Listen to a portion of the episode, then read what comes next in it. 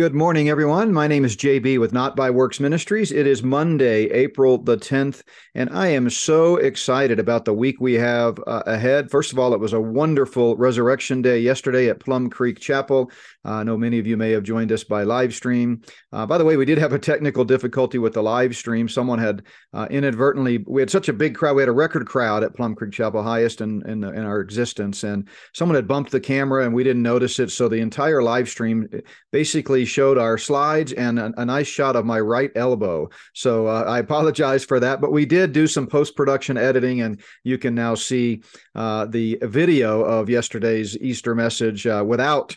Uh, the lovely shot of my elbow. But anyway, the audio was posted yesterday. I know several hundred folks have already uh, listened to that, but it was just a wonderful Lord's Day, sweet spirit, uh, a lot of uh, great. Um, uh, interaction with some folks. And uh, so uh, it really got me fired up uh, for this week. Uh, we've got a full slate of guests and podcasts and things scheduled. It's time for our Christian Underground News Network later this week. Of course, we'll have our world events update with Randy. Uh, I think we've scheduled that for Wednesday. I've got it's prophecy night uh, tomorrow night, uh, Tuesday, April 11th. Uh, that's the highlight of the week for me. So if you're in the Denver metro area, come out at six o'clock for our prophecy night, as I'll be continuing to talk uh, about how the stage is being set with apostasy in the church. And I'm going to focus tomorrow night, by the way, on Romans 13 and a biblical understanding of that passage uh, for those who uh, uh, you know, who often misunderstand it and have misapplied it. So we'll spend most of our time tomorrow night talking about Romans 13. Of course, that's live streamed. You can go to notbyworks.org,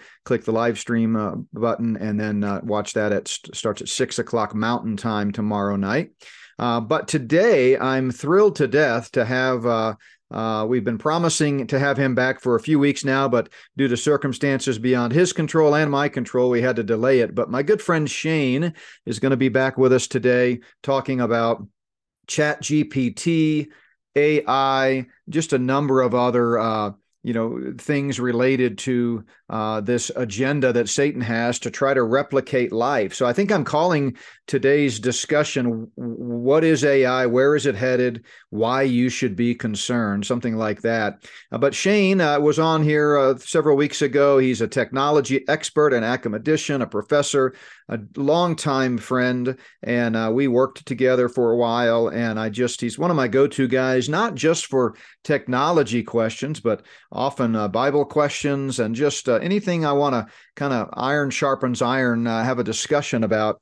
Uh, he's one of the guys that I uh, shoot off a text or email to. Just really love him as a brother and appreciate his uh, influence in my life through the years. So we're delighted to have him back on. Shane, welcome back to Not by Works Ministries. Thank you, JB. It's great to be back. So uh, there have been so many developments since we last talked about uh, Chat GPT and artificial intelligence. But for some of our newer listeners who may not have caught that last uh, podcast a few weeks ago, I want to take just a moment to give a kind of a high level uh, you know chat gpt for dummies let's say. And so uh, tell us again you know what what is chat gpt what are some of the other uh, similar programs that are out there? Uh, just give us kind of a, a, quick sketch of what that is before we get into the latest developments. Sure well ChatGPT is a product from a company called openai that was started it's probably 20 i don't know 2014 2015 something like that uh, with the goal of um, bringing about artificial intelligence, but in a way that was transparent so that you know other people could see how it's done, uh, understand the risk, and and get benefit from it. Um, their mission has shifted a little bit. It's not quite as open as uh, they'd originally thought, uh, or originally hoped to be, I guess. But um, so it is uh, based on a technology, general uh, category we'd call large language models, which is a form of AI that is good at solving language-based problems.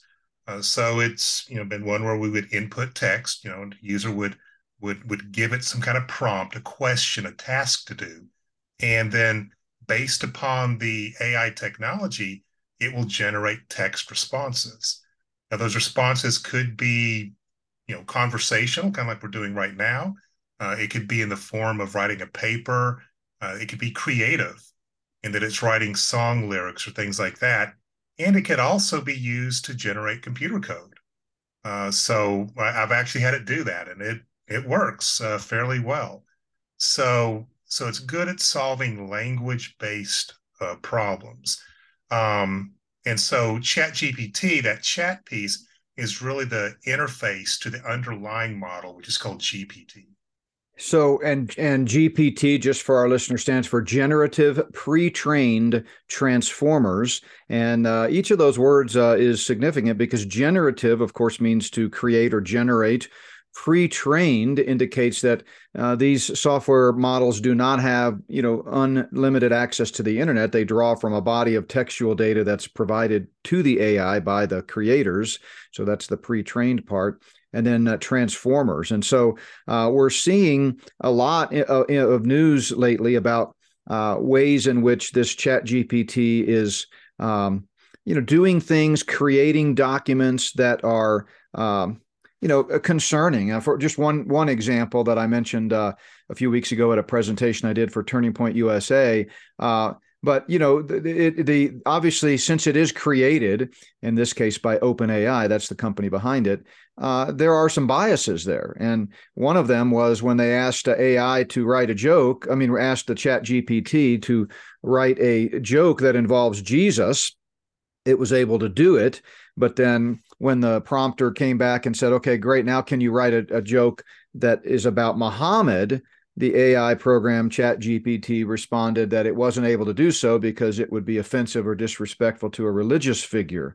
In other words, the implication being it's okay to criticize or joke uh, about Jesus, but you can't do that about Muhammad, uh, showing a clear uh, evidence of bias against uh, Christianity. So, what can you tell us about sort of the maybe some of the limitations about uh, chat gpt and because uh, to a lot of people that are following the mainstream news it, it's it's almost like it's a panacea. I mean you can use it to write ad copy to write opens and closes for your tv and radio programs. You can you write content for your website uh, it's really sweeping uh, across all sectors of of of you know the workplace as a positive thing to help uh, creating uh, creating content. So, what, what are some of the limitations of it? So, well, there are a number of limitations. One of them is, excuse me, that the model is currently somewhat incapable of of uh, understanding nuance. Um, so, so it might not understand things that it's um, uh, uh, being asked, or even the you know the content coming back in the same way a human might. So you you, you can wind up with with bad responses. Um, so you know you have that. Uh, you have the general issue uh, that that any type of AI like this has, any sort of LLM, is that it can hallucinate, which is where you ask it a question and it presents information in a very authoritative way but there could be problems with it. You know, the, the information you're given back can have factual problems with it. But the AI is very, uh, you know, I know it sounds strange to say this, and I'm, I'm kind of personifying it here, but it's very confident in that response. Um, so the hallucinations are definitely a, a risk with any of them, not just Chat GPT, but any sort of large language model. Okay, so uh, tell us. Uh, I'm just going to kind of yield the floor to you for a bit here. Tell us about some of the latest developments. I know last time we talked, they it was uh, Chat GPT. I think it was version three, and if I'm not mistaken, I think version four is out now. Um, I think I've got those numbers right. But anyway, what are some of the latest developments? Some of the things that you're seeing uh, with this, uh, you know, large language model type technology. So, so when last time we talked, uh, they were actually in version 3.5 of of uh, GPT, and on March 14th, uh, version four was released. And normally, from a software standpoint, you wouldn't think that you know moving from 3.5 to four would be that radical a difference in capability. Certainly, it's a major upgrade, um, but I, I didn't expect how much it improved between 3.5 and four. Um, so just its ability to reason is dramatically better. Uh, to kind of give some evidence for that would be the information released by OpenAI regarding how well version four did on certain standardized tests, a number of them, versus the 3.5 model. So just two that people might be familiar with is the good old SAT for college entrance. So version 3.5 was scoring in the 82nd percentile, whereas the 4.0 version uh, received a score of 1410. So that put it wow. in the 94th percentile. So that's a pretty dramatic step up.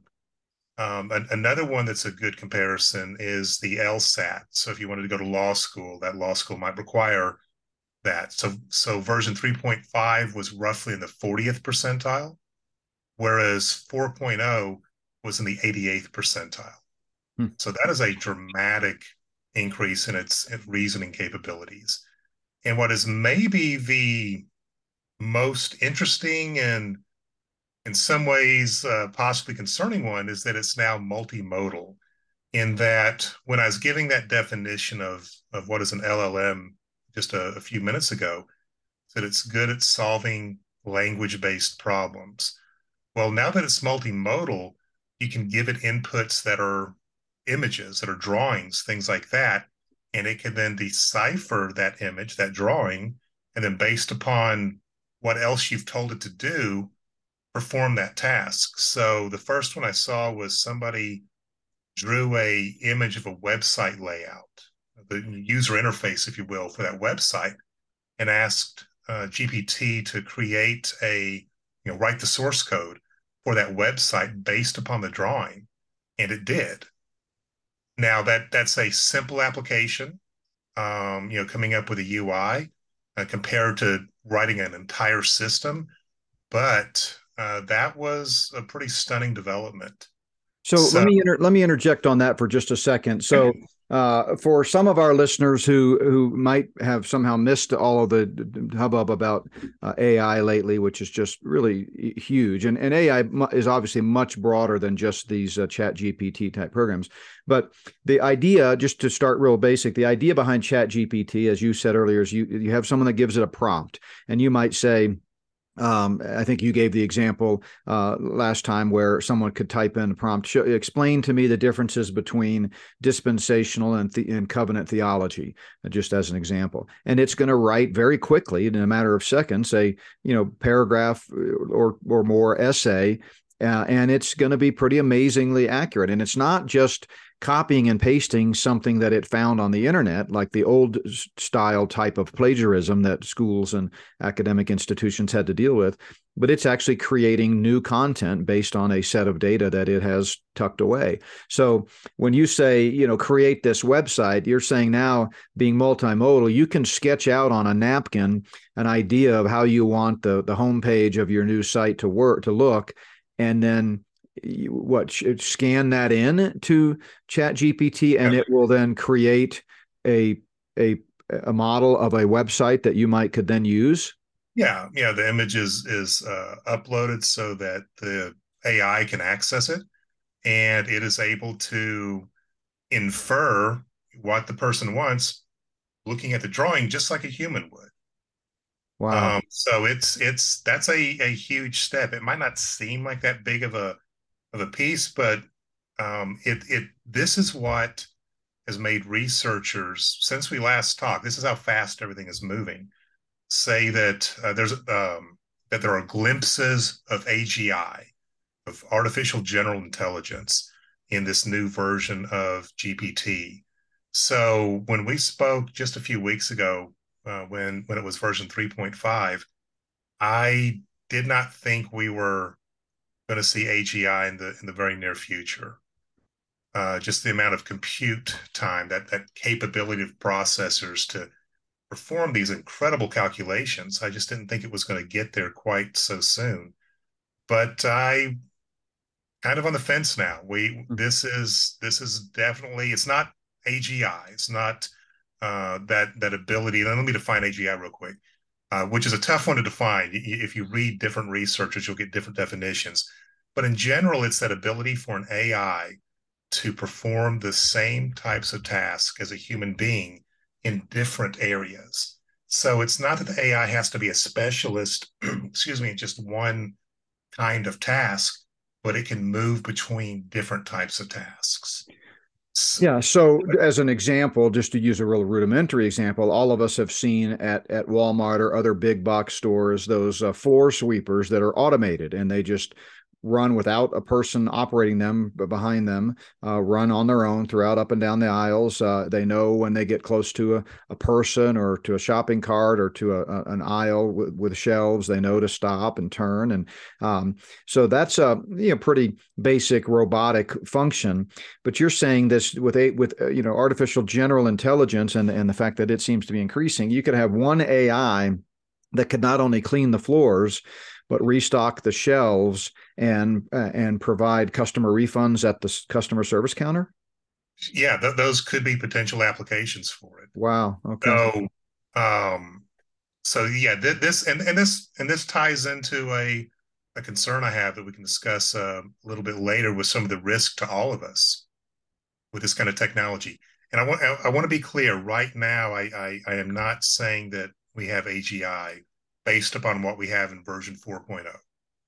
Um, but you know, in just a, a, matter of weeks, I shifted from not thinking AGI was something that was very close to us to thinking that it could be within a few years.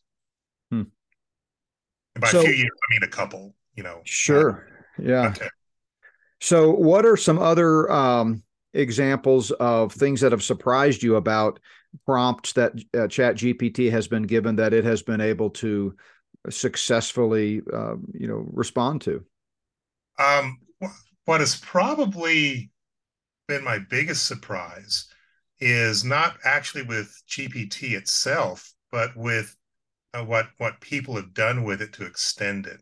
There's a project out there called AutoGPT it's it's probably the number one uh, project right now on GitHub, which is a, a, source code repository that people can access. You could share your source code out there uh, on that. And so with that, uh, you your computer acts as a gateway between GPT and the internet, the rest of the world. And so there are apparently, and I, and I haven't played with this yet. Um, I'm hoping to start that uh, later this week but you can set up an agent and uh, give it prompts, tasks, you know, uh, so forth. And supposedly it can go and get information off the internet because it's coming from your local computer, feed that back to GPT and have GPT analyze that data and then do whatever it is you've asked it to do. So something that you know we had talked about previously is that GPT does not have unfettered access to the internet. Well, this kind of gets around that. And so that'll be both interesting and potentially concerning to see what comes out of this. So let me make sure I understand that. So you're saying that in this case, the person's individual computer served as an access point or maybe a portal for getting to the internet? Correct. It's and it's not that GPT was somehow driving things. You know, GPT is not out there surfing the web trying to figure out what it can figure out, as it were. Um, but it had access to information that wasn't a part of its normal training data set. Hmm. Now, like I said, I haven't I haven't tested that myself, but I've seen quite a bit out there on it, and I have no reason to doubt that you know, it, it's it's got that kind of capability. Wow. So, what else have you got uh, that you've been kind of keeping your eye on related to uh, to this AI system? Well, so th- this really ties into concerns. Um, so, like I said, I, I, was truly blown away by the improvement. First off, be- between version 3.5 and 4. So, first off, it got here earlier than I thought. Uh, I was thinking we're talking July, August when we spoke last uh, for version 4.0 to be released. Certainly this calendar year, but more than likely summer. But I thought it could slip into the fall. Hmm. So it got here sooner than I thought. Uh, it, it's a much more refined model. Kind of responses it gives are are more intelligent than what we got out of 3.5. And so then at that point, it became absolutely clear that this kind of technology is going to result in significant job displacement Uh, we are going to see in the in the very near future, again, one year, two years uh, max, that uh, that many many jobs that we used to think were fairly immune to being replaced with technology like this are going to be replaced by technology like this. Uh, traditionally, white collar jobs, everything from being a lawyer to somebody working in a call center answering questions, and every point in between can potentially be uh, impacted, meaning you know people lose their jobs because they're being replaced with an AI. Yeah, I flagged an article from last uh, Thursday, April 6th. Uh, this was on uh, Zero Hedge. And it this title of the article is Mass Automation to Sweep Across Walmart Stores by 2026. And it says uh, in a statement, a press release, uh, they said uh, by the end of fiscal year 2026, Walmart believes roughly 65% of stores will be serviced by automation. Approximately 55% of the fulfillment center volume will move through automated facilities, and unit cost averages could improve by approximately 20%. That was their press release. Of course, they won't pass those uh, you know those uh, cost reductions onto the customer because the globalists behind all of this are are simply wanting to get richer and richer. Um, but uh, but that's that's exactly what you're talking about here about how AI technology is going to be used to displace your normal flesh and blood worker, right? Absolutely. Um, the the medical field is, is going to be transformed by this. For a number of years now, the uh, AIs um, have, and, and these were not large language model AIs. This this is a different type of AI. But when you look in the area of oncology, um, the AIs routinely beat the world's best teams of oncologists in looking at scans and trying to decipher if this was cancer or not. Hmm. Um, and that, you know, I want to say I, I first saw those articles, I don't know, six years ago, seven years ago. Um, and then related to that is radiology. Um, AIs can absolutely outperform humans on looking at X-rays and trying to find anomalies and, and other imaging tests, not just X-rays. So, so in, in those cases, obviously, that's an example of taking technological developments and using them for the the, the true good of of humanity, right? Sure, so, yeah. And there's some wonderful things that that are, are coming out with this. Yeah, so it's you know it's it's kind of I have mixed emotions because in general the trajectory of AI as it connects to transhumanism and the Luciferian agenda of trying to become like God, especially when you consider guys like uh, Yuval Noah Harari, who famously said, and I'm paraphrasing here, but I have the exact quote in one of my recent presentations, but he said essentially, um, we don't need Christianity to create God. A couple of guys in lab coats in a laboratory can do that and and that's what they're trying to do is to create God in the image of of man. And uh, so it's overall, you know, my my sensors are up, and this is a tool of uh, the devil ultimately to try to you know bring about a one world system religiously, politically, and economically. But as with everything, Satan is taking what God intends for good and you know uh, using it for evil. I mean, you can take any medication that is meant to be life saving, and if you pervert it and distort it, it can kill you. So the same thing is true, I guess, of of um, technology. It can help doctors do a better job of discovering diseases and uh, problems in the human body that the the human eye is not able to see. Uh, yet, as we're talking about on today's program, there are so many applications that definitely uh, give us uh, some concerns. What are some other uh, concerns? Well, so so what you just said is related to my my second major concern, and it's how humanity responds to AI. So when AI is is everywhere, uh, you kind of you can't get away from it, right? It's inside of your your mobile devices, it's in your computer, it's it's just everywhere, um, and and we start to rely on it. That is going to impact how people think, how they communicate, and and when I think of children, how they develop. Uh, we could we could really see a difference in how the brains of children develop when they grow up with pervasive AI like this. Hmm. And and kind of related to your your comment um, about the uh, God being created in the laboratory uh, or in the engineering uh, setting here, I'm, I'm really concerned about the start of a technological cargo cult. Uh, so where um, AI continues to grow, uh, again, it has to be pervasive. It has to be everywhere. Uh, as it gets more powerful, I believe people will start to trust it in an uncritical sense, thinking that it's going to bring about a new golden age, a new millennium, um, and and of course, it's not.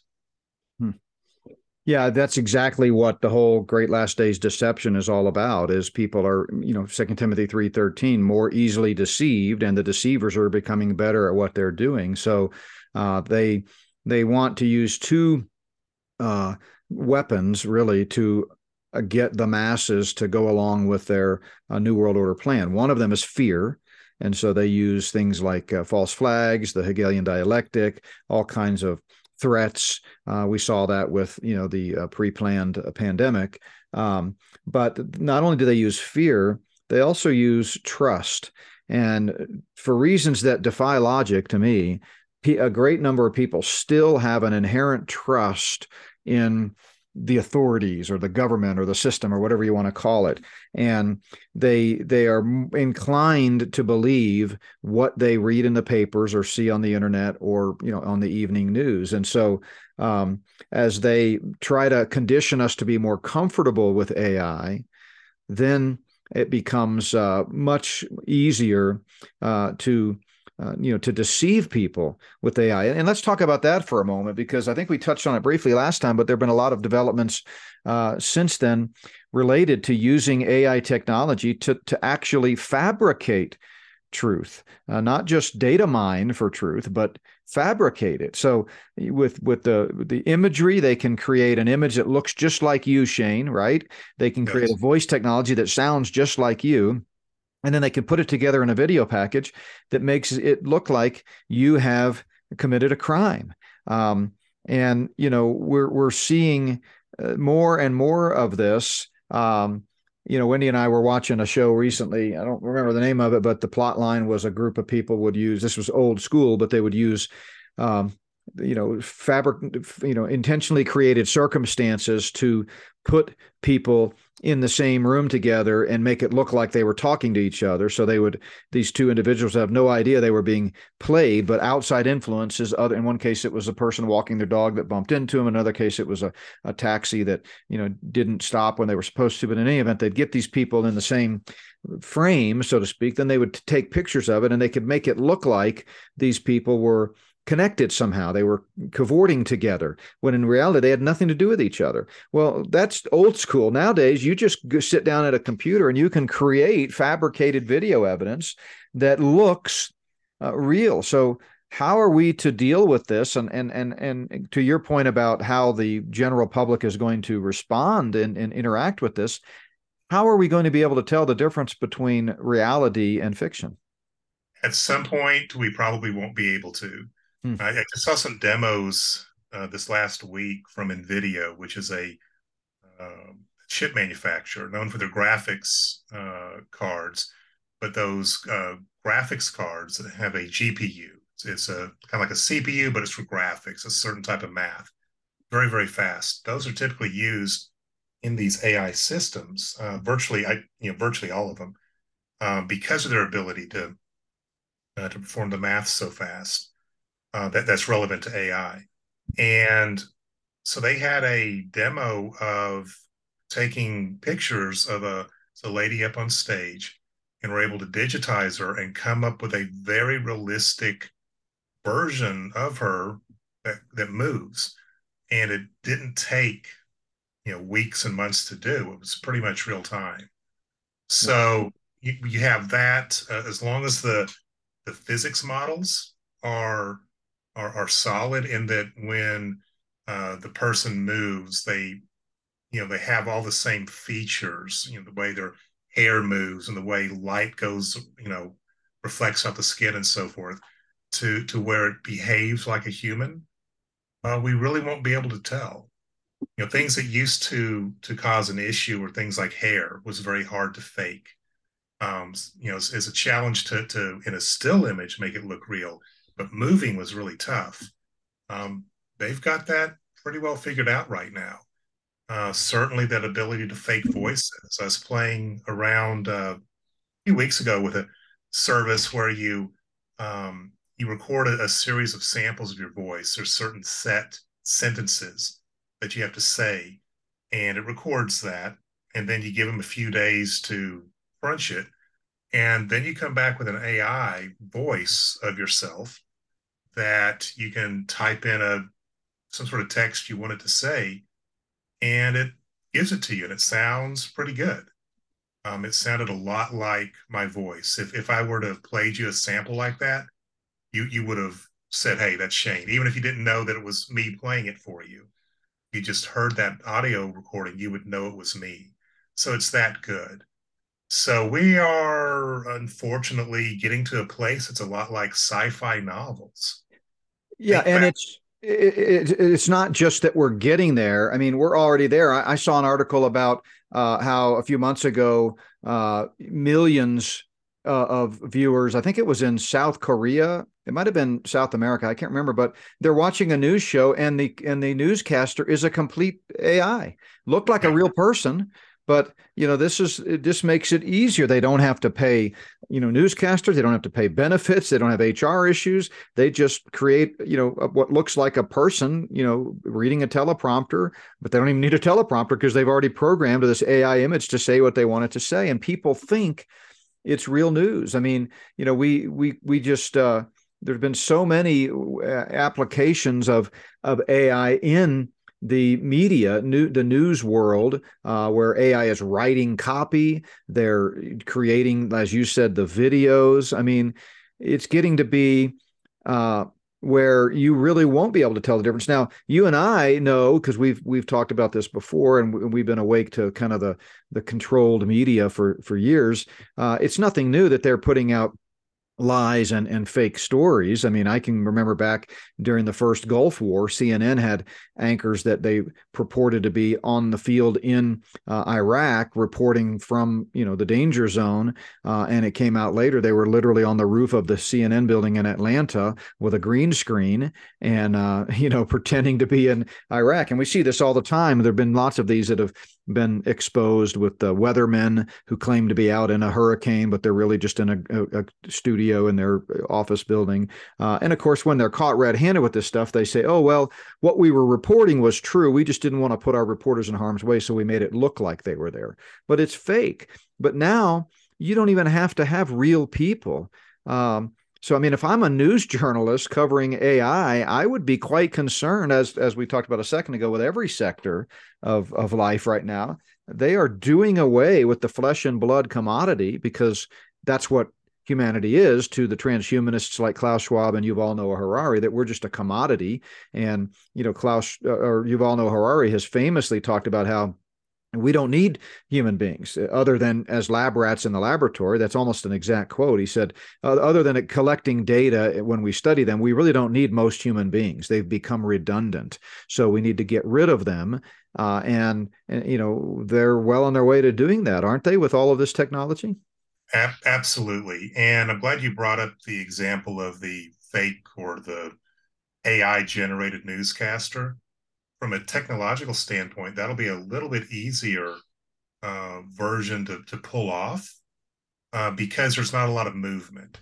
You're really dealing with a talking head. So some of the issues I brought up on video, where you know the the you know movement and so forth, the need for that more advanced physics model to see how the fabric of their clothes moves and is impacted by wind and the light and things like that goes away because a studio is a radically controlled environment lighting, temperature, everything is controlled. And so it's going to be much harder for us to see those those differences between what would be a live human traditionally doing a broadcast like that and a generated uh, person. I'll, I'll, use that term uh, delivering the news. I think that's one of the very first things we're going to see out of this. And when I was talking about job displacement, it's going to impact uh, newscasters too. It's it's not just going to be the like I said, the lawyer or the the call center person. It's going to be every point in between, including things that we would normally never think could be faked like that. Yeah, and it's lies upon lies. It's like layers of lies, and you don't even know. It's, not just a simple black and white. What's a lie and what's what's the truth? But you know, we saw an example of this recently with the the big uh, uh, viral video of the Pope uh, dressed up in a Balenciaga outfit or something. And it turns out that was AI generated. And yet, for a period of time, the internet was all abuzz, you know, thinking that he was a part of that, you know, satanic ritual abuse, you know, uh, mechanism and scheme that, that was exposed some time ago.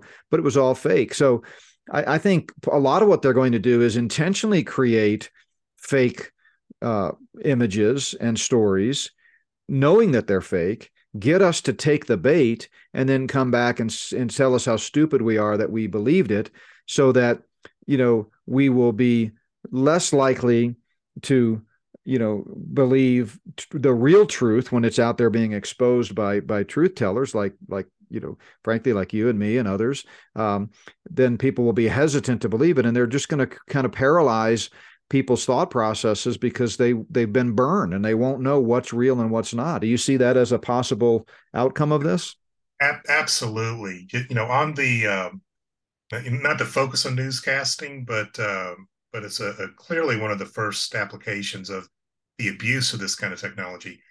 Think about what Operation Mockingbird looks like with this kind of technology. Mm-hmm. Oh yeah, I mean, it's it's uh yeah, they won't have to get people to read the same script like we've seen. And by the way, folks, we have a chapter on Operation Mockingbird in Spirit of the Antichrist, Volume 1. Uh, Spirit of the Antichrist, Volume 2 has a couple of chapters on transhumanism AI. I talk about, uh, I think it's Google's uh, platform called LaMDA. I give a, a, frightening transcript in there of, of AI that seems to be becoming sentient. Um, so both of those books really touch on this, but it's it's changed so much. I'm, I'm going to be addressing it in much more detail in my forthcoming book that'll hopefully be out by October.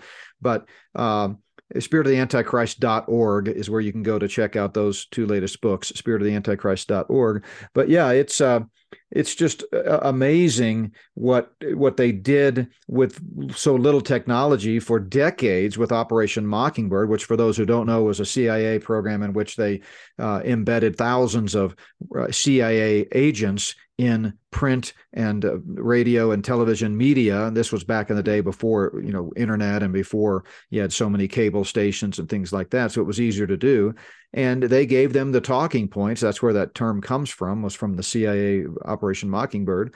Um, and they controlled the narrative, and they controlled it on on everything, on the JFK assassination, on you know every major world. Uh, event. I won't mention some of the others because I don't want people to think I'm crazier than they already do. But uh, a lot of things that we take as accepted historical fact uh, are in fact not true. Um, and this came out. There were hearings during the church committee hearings about it. I've, I've played clips of it. I've got quotes, transcript quotes in uh, the, books uh, from the church committee hearings, and they admitted that it was happening. Uh, they they have they brought in to testify under oath presidents of networks. Um, they uh, talked to, uh, for example, the the then director of the CIA was George H. W. Bush, and he admitted that they were doing it. But he said we're gonna we're not going to make it mandatory anymore. We're going to make it voluntary, which of course is just another way of saying that it continues to this day. Um, you don't have to force uh, media uh, institutions to take CIA operatives if you can incentivize them enough to do so, and you pay them enough money. Of course, they're happy to te- to you know create the news the way uh, the you know globalist agenda wants it to be created. So. Um, yeah, back to to your last comment. I mean, this is Operation Mockingbird on steroids. I mean, they can they don't have to I mean, there's no travel involved, there's no human beings involved, there's no you know what if a human being has a crisis of conscience and decides they don't want to prevent the, present the lies? Now it's all done basically from a, a server in a warehouse somewhere right? Absolutely. So one of the things that is is present with most of these applications of this this form of ai here. I want i want to state you know state here that by and large i want to focus today on the llms um, that that that side that works with with uh, the, the, verbal, the language kind of um, problems and solutions. Uh, one of those benefits, but it's also can be used against us, is the speed. So when we spoke last, I was discussing uh, some of the topics I threw to the 3.5 version. Um, on, I, I, think I in that one of them I was comparing open theism with classical theism, something that I didn't think the model would be able to handle, and it did a good job. And and in less than uh, 30 seconds or so, I had a really good start to a paper. Um, if a student had turned that in with footnotes and so forth, um, it would have been an A paper. I would have been pretty impressed with the capabilities of, say, a freshman college student. Um, so that speed at which it was able to do it. So when we talk about something like Operation Mockingbird, of course, I don't have any any insider knowledge of, of what that process is like, but I'm guessing that whenever the government decides that a certain narrative has to go out, it takes a number of hours for that to make its way out there, as it were, right? It has to be communicated to news sources. They have to look at it. Depending on the time of day, they might have to get a newscaster to come in, get prepared to go on air. You know, there, there's some overhead to it. With this kind of technology, that can be done in seconds. Huh. So speed is a big difference, but that's not the part that concerns me when it comes to this form of disinformation so once the technology again is pervasive and we have it um, in our phones, it's reading our emails, reading our text messages, all of that, the AI will learn about us and it will learn what pushes my buttons versus what pushes your buttons. And then it can uh, take whatever that, that narrative is and craft it in a way that's more appealing to me and can craft another version of it that communicates those hmm. core points that the government wants, but craft a version that's more compelling to you. And wow. that is a that is a very concerning possibility. So uh, connect the dots for us. Uh, you know, I know it's total speculation, but if you were part of the Luciferian agenda, one of Satan's earthly accomplices trying to take over the world, trying to bring down America, usher in a one world system. You know, how, how might you be able to use something like this to bring on mass deception? I know I'm putting you on the spot, but I mean, that's the kind of stuff that I that keeps me up at night. Can you think of yeah. an application? I, I, would I would uh, see it happening in a few different ways. Of course, the uh, the first one and probably the easiest one is that full digital version of Operation Mockingbird. Um, so I would I would uh, so if I wanted to implement this, first thing I would do is is make that an accepted kind of communication medium. I'd probably do it by making it fun. So so maybe I don't want to see the human looking newscaster delivering my mail. Maybe I want it to look like an alien or a. a, a llama or or whatever, right? So um, so first, it'll be kind of a funny thing. When things are funny, we drop our guard, um, and then from there, I would uh, look at controlling um, what you find on the internet. Um, you know, so so at some point, these tools will have that direct capability of going to the internet and pulling up information. So, mm-hmm. what if, um, again, because the AI learns what makes me tick, what makes you tick, and, and others, it could then just, again, very subtly transform whatever that information is from whatever the source is um, to me in a way that manipulates me. One of the big uses that you see touted with these kinds of, of uh, language model AIs is that ability to summarize information. There's so much information out there. We're all pressed for time. So having a, a, a uh, AI like this go out and summarize these 15 articles.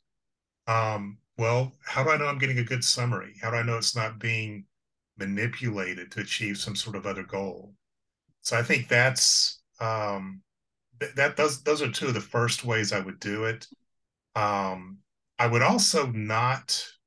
I, I would make it super useful at first because for their plans to move forward, we really need to trust this technology.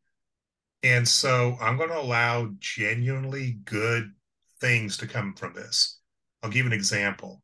A organization that I really like um, and have been involved with them for a while It's called Be My Eyes.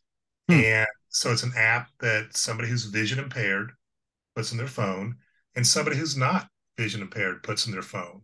And so in that case, the vision impaired person needs help reading, say, a, a label of a product in the supermarket. They can't tell the expiration date, maybe. So hmm. they get on the app, and um, the app finds somebody who's available on Be My Eyes, and they get to see a, a, a video of whatever the vision impaired person is looking at and can be that person's eyes. Okay, well, man, that one expires in two weeks, right? You know, you can help people out. Well, they've already announced that they're going to be looking at certain AI technologies so that it doesn't require a person to be the eyes. Wow. AI be the eyes for that person. Mm. And that is a a real good thing. You know, that there, you know, we we should want that kind of technology. The issue is not so much the technology in my mind. I think technology in and of itself is neutral. Um, it's what people do with it. And and so if you step back a little bit from the uh, excitement um, and sometimes misinformation uh, surrounding AI, um, and just look at technology as a whole, show me one technology that hasn't been used for evil, that isn't being exploited by the enemy. Yeah, I mean it's it's all again Satan taking what God meant for good, going all the way back to the garden and going all the way back to Genesis one through eleven, and, and distorting everything He created uh, for evil. But explain to me how uh, using this technology, as you just talked about, to control what's inform- what information people get on the internet how does that differ from what they're doing today with uh, algorithms and shadow banning and, and things like that so the technology we have right now to do that um, if I if I were to draw an analogy, it's like the difference between doing surgery with a sledgehammer and with a scalpel. Hmm. So in that, so so for example, I have seen in the past how different services have and, and still continue to shadow ban your podcast.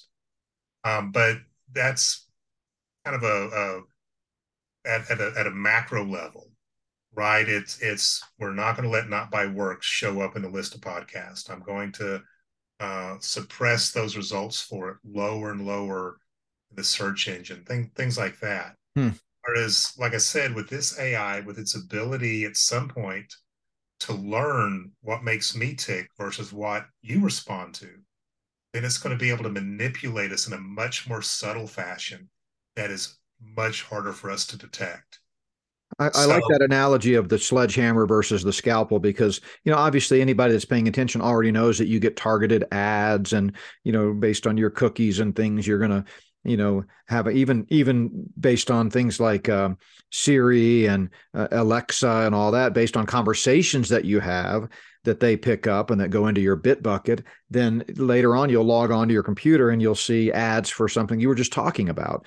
But with this technology it can be much more targeted much you know really uh, really can zero right in on something they're trying to do to manipulate you in a specific situation in a specific time right? Absolutely. Wow. So for example it, it could learn that uh, by nature i tend to be a skeptical person. And so it could present information to me in a way that is more likely to convince and at a speed that is more likely to convince a skeptical person of whatever it is they're trying to uh, hmm. uh, get me to believe versus somebody else. Uh, somebody else might need things to be presented in a humorous way. For hmm. some people, that's very compelling. So, so that's a huge difference uh, from from the present level of technology. Wow, just uh, i mean it's like we're living inside you know uh, orwell's book 1984 i mean it's yeah. these are things that are happening, and and it would be pretty easy to become overwhelmed uh, by them. Uh, in a moment, I'll give just sort of some encouragement about uh, you know where God's word fits into all this and why certainly we should not be fearful, but. Um, just want to you know go down the road of a little bit of, of more concerns uh, for a moment what are some other technological issues uh, aside from maybe AI, and I know AI is really kind of the prevailing uh, thing right now that has its tentacles in everything, but are there other technological issues on the horizon that concern you or that, that you think might somehow fit into Bible prophecy? Well, so so I think we're in a building phase right now for this technology to to be both pervasive and powerful enough to be used to exploit on a global scale. So, uh, so I'd say three three big areas probably. Uh, the first one is that new AI software models are continuing to be developed. They'll improve. Uh, the performance will go up. The cost will go down, which is pretty normal in technology. Um, so, so those barriers to entry and those barriers to use will uh, will be minimized. Uh, we're seeing new hardware optimized for AI. So, so we'll, we'll see again increased performance for that. Uh, so, so those are two big areas. We're going to see some some hardware released in the course of the next year that's going to open up a whole new level of performance for AI that um, again at a cost that is is is very doable that we just can't imagine right now. And and I and I guess the area that has me the most concerned at the moment, and we and we've already touched upon this, is that area of deep fakes. Hmm. We, we are truly entering into some kind of dystopian sci-fi uh, world here. I think of the stuff by the sci-fi writer Philip K. Dick, which seemed um, so science fictiony uh, not that many decades ago is a very real possibility. Uh, an example of that would be uh, the movie that was um, based upon some of his work called The Running Man, starred Arnold Schwarzenegger, where before the term deep fake was around, they were showing that kind of technology used to where people would watch the news, think something was happening, right? Because they saw the video, they they heard the sound, they you know everything looked real, but it was actually um, fake. It hmm. wasn't, mm. you know, it wasn't the the principal character. I can't remember his name in the movie, but it wasn't the principal character that did it. It was a digital fake. Um. So that ability to not be able to tell reality from virtual reality is a huge, huge concern. Should be for everybody. Yeah, and they're monetizing this. I mean, they're they're marketing it. I, BBC ran an article about a company called Deep Nostalgia, in which they, you know, they they offer deep fake tools to reanimate the dead. I mean, literally, you can you can have your ancestors come back to life and have conversations with them.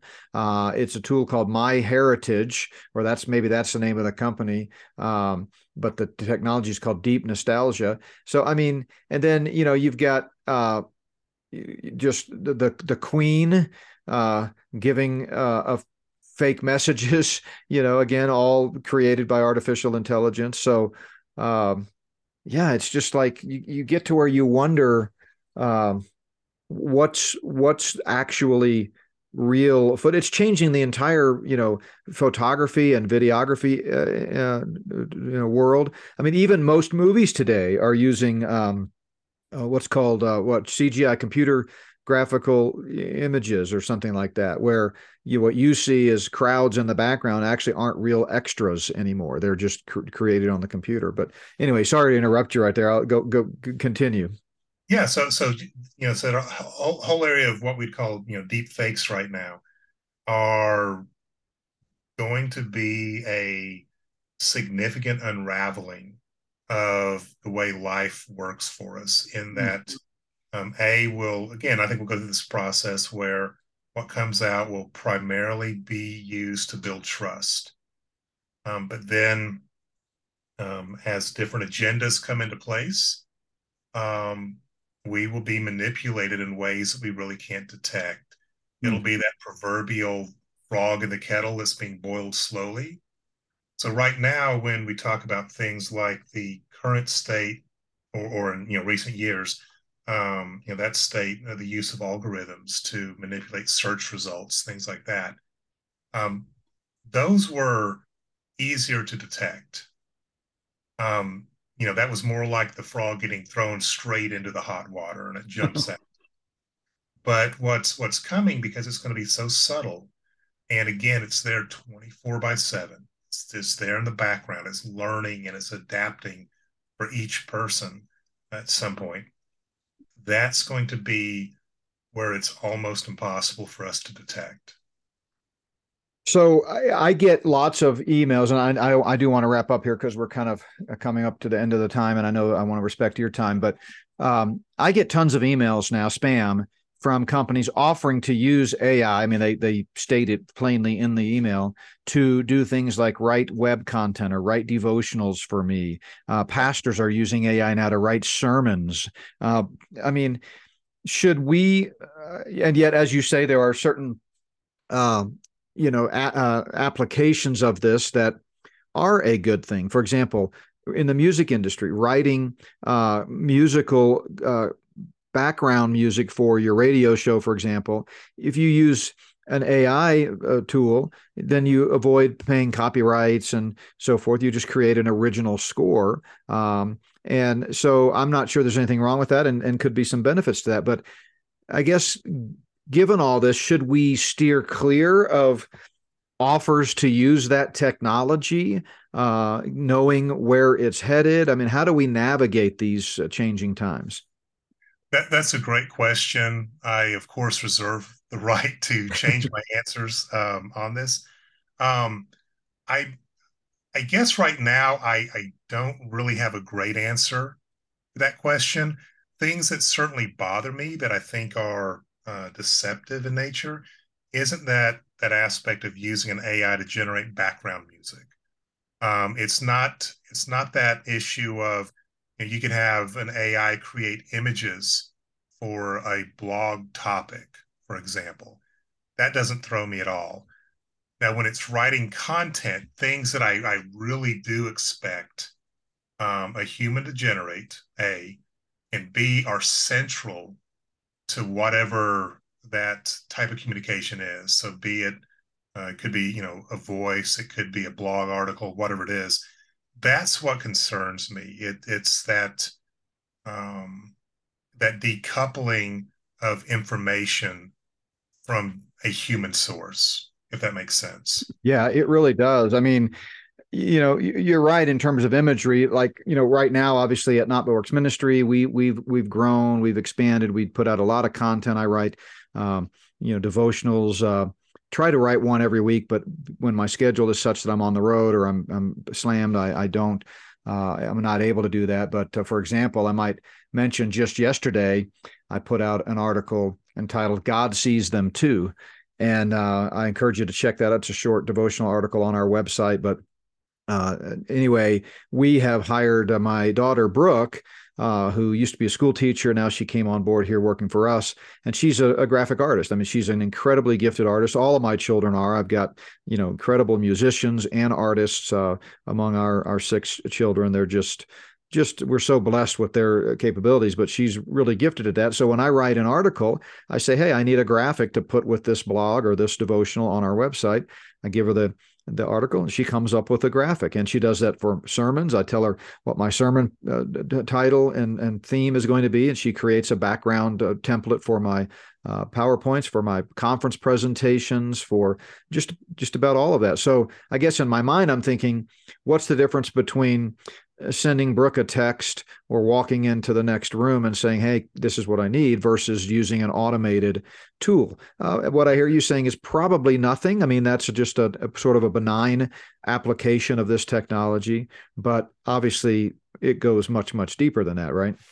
Yeah, for for, for me, I think the distinction there is in the case of your blog article, the image is not central to what you're trying to do. It, it's you know it, it's a an enhancement maybe we could think of it that way. But but the image is not that central vehicle for communicating those ideas. So that doesn't bother me at all. Now if the ai wrote your blog article and it was presented as being from the not by works ministry or even worse being from you that's a huge uh, yeah, issue over my dead body. I uh, I tell you what, I mean, I can remember back in the day. You'll remember this too. Uh, before all this technology when they had a, a, a tool called sermoncentral.com yeah. and uh, pastors would go just download their sermons you know they weren't creating sermons they were plagiarizing other people's sermons but I just, uh, boy, I tell. First of all, I love the Word of God too much. I love diving into it. Uh, I did some work last night on next week's message from Acts chapter twenty-seven, and I just, I love interacting with the text. But uh, no, the day that I subcontract out to content creation to some uh, Luciferian technology is uh, that's not going to happen. So. Absolutely, and and even if it wasn't, you know, quote Luciferian technology, end quote, um, even if it was, you know, a a tool that you were running in your own office had no connection to the outside world, um, I would still be concerned. There's something missing from that. Uh, we are expecting human communication, human insights. And I know there are researchers who would uh, just look down on what I, I, I, said as, as saying that it's somehow not human insights because of the, the, the data that was trained on was produced by humans. But um, I, I truly don't think it's the same thing, especially as we get into uh, areas of, of, of religion. Um, I don't believe for a moment that a AI can can write a sermon that will move people's hearts like a pastor could.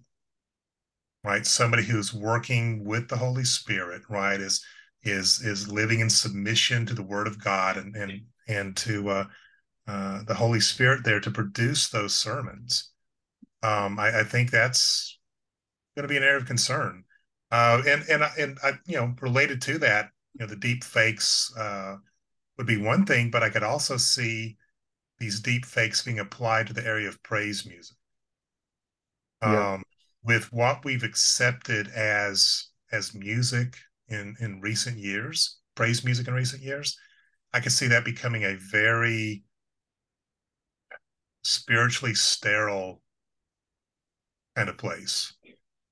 And not only spiritually sterile but spiritually dangerous because uh, obviously we don't have time to unpack it right now but the the uh, the connection between the physiology and the the music and the beat and you know it's a very emotional uh, uh tool anyway you know music is uh, you could actually influence people's thoughts and behaviors just through the music itself so sure.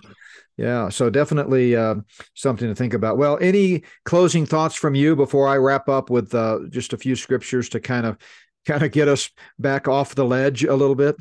Yeah, um, well, we'll have to talk again before long. the The rate of change is stunning. Mm. Uh, I, I, you know, just how much we and we mentioned this at the beginning, just how much things have changed in just a few weeks since since we last talked.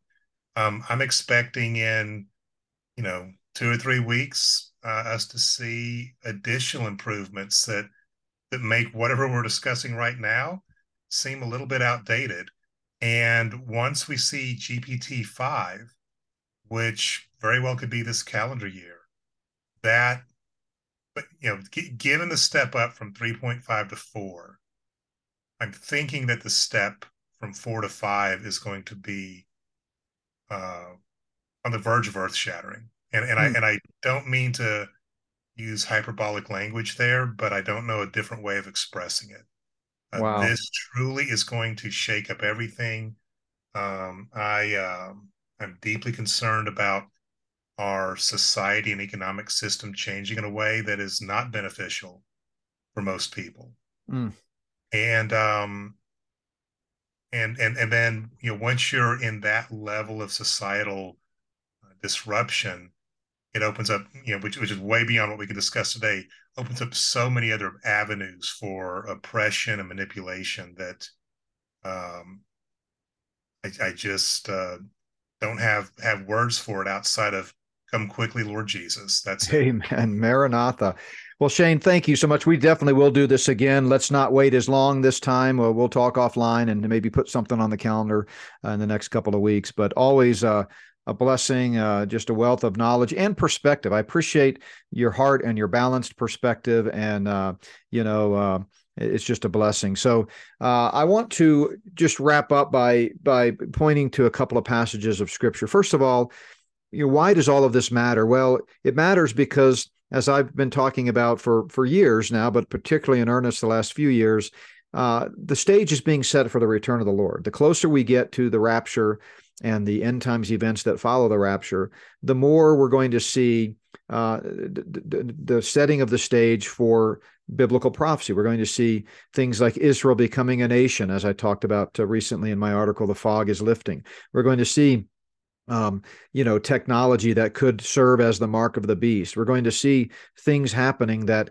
easily could lead to the fulfillment of, of end times prophecy. So that's just following the admonition of Scripture, as Jesus said in Matthew 16, to look at the signs of the times. And that's what we're doing. And these signs, to me, all indicate that we are very, very, ever so close to the return of Christ. Again, I'm, I'm not setting a date. We, we should not do that. But you'd have to be really naive not to, to be concerned about what uh, these what what what what's happening now uh, as believers, this is exciting because you know we are eagerly waiting for the return of our Lord, as the Scripture says. We we can't wait to for that blessed hope to meet the Lord in the air, uh, to be reunited with our loved ones that have died before us, and to see Jesus face to face. We can't wait for that, and so it's an exciting time to be alive. But it's also a time to be wise and be prepared, as Proverbs 22 3 says, because if the Lord tarries is coming and he decides not to, you know, come back in our lifetime, because you know i believe the overarching principle there is second peter 3 9 that he's not willing that any should perish but he wants all to come to repentance. He wants to give people more time to change their mind and come to faith in christ. Uh, so if the lord doesn't come back soon we could find ourselves living in this type of philip k. Dick dystopian you know world that we talked about on today's uh, program. So we need to you know be wise have the tools you know be prepared to to to deal with it and and know what's coming so um I just want to, you know, leave our listeners with some encouragement that none of this should catch us off guard because Scripture clearly says that many antichrists have come. Uh, First John two uh, eighteen or First John four three that you know the spirit of the antichrist is already at work in the world today. So these types of things are to be expected, and and they're not new. By the way, Satan's been working hard in earnest the last 2000 years since calvary when he received his mortal wound to try to you know b- b- pave the way for him to take over the world. And it's all going to climax in that final 7 year period uh, that the bible calls the tribulation or the time of jacob's trouble the overflowing scourge the uh, 70th week of daniel that final you know 7 year uh, plan that Daniel outlines in his 490 year uh, big picture plan. So, uh, all of this is leading up to that seven year period. And uh, even though we won't be here during the tribulation, we could actually absolutely be living through all of the precursors to it. And indeed, that's what's happening right now. So, I would just encourage folks to be awake. You know, first, uh, Thessalonians chapter 5 uh, and verse 6 reminds us, and I, I, usually put this verse in all of my inscriptions when I sign uh, the Spirit of the Antichrist books, but it reminds us that, brethren, you are not in darkness, that this day should overtake you as a thief talking about the day of the Lord, the future return of Christ to establish his kingdom. And, and the day of the Lord encompasses that seven year tribulation, the day of the Lord's wrath, it's called. But that day is not going to catch us off guard because the, Paul says we are sons of the light and sons of the day. We are not of the night or of the darkness. Therefore, because of this, let us not sleep as others do, but let us watch and be sober. And I hope you're watching and being sober. And, you know, as we think about this blurring of the distinction between truth and fiction, uh, the way you can hedge yourself against that deception is to know the truth. And first of all, that means knowing Jesus Christ, who said, I am the way, the truth, and the life. No one comes to the Father except through me. And if you're listening to this podcast today and you've never placed your faith in Jesus Christ and Him alone for salvation, I implore you to do that today. The only hope that you have for overcoming the penalty of sin, being reconciled to a holy God, and having eternal life is to place your faith in the one who took your penalty on the cross, rose from the dead, as we just celebrated yesterday, defeated death, and offers to all who will trust in him the gift of eternal life. I hope you'll trust him today. He is the truth. And for those who've already trusted Christ, we need to get to know the truth. We need to get into the Word of God, study it uh, like there's no tomorrow because there may not be. And we want to be able to have a template for understanding the truth so that when we hear and see and come across deception, it will be glaring, it will be obvious. Uh, so we need more believers today to get back into uh, the Word of God and to study it. So uh, thanks again, Shane, for for being with us today, and uh, we will have you back on again soon. And to the rest of our listeners, I encourage you to come out uh, tomorrow night for Prophecy Night, either joining us by live stream at six o'clock Mountain or in person at Plum Creek Chapel in Sedalia, uh, the Denver metro area. But until then, uh, we will talk again soon as we have several podcasts uh, lined up for later this week. But thanks again, Shane. God bless you, my friend. God bless you.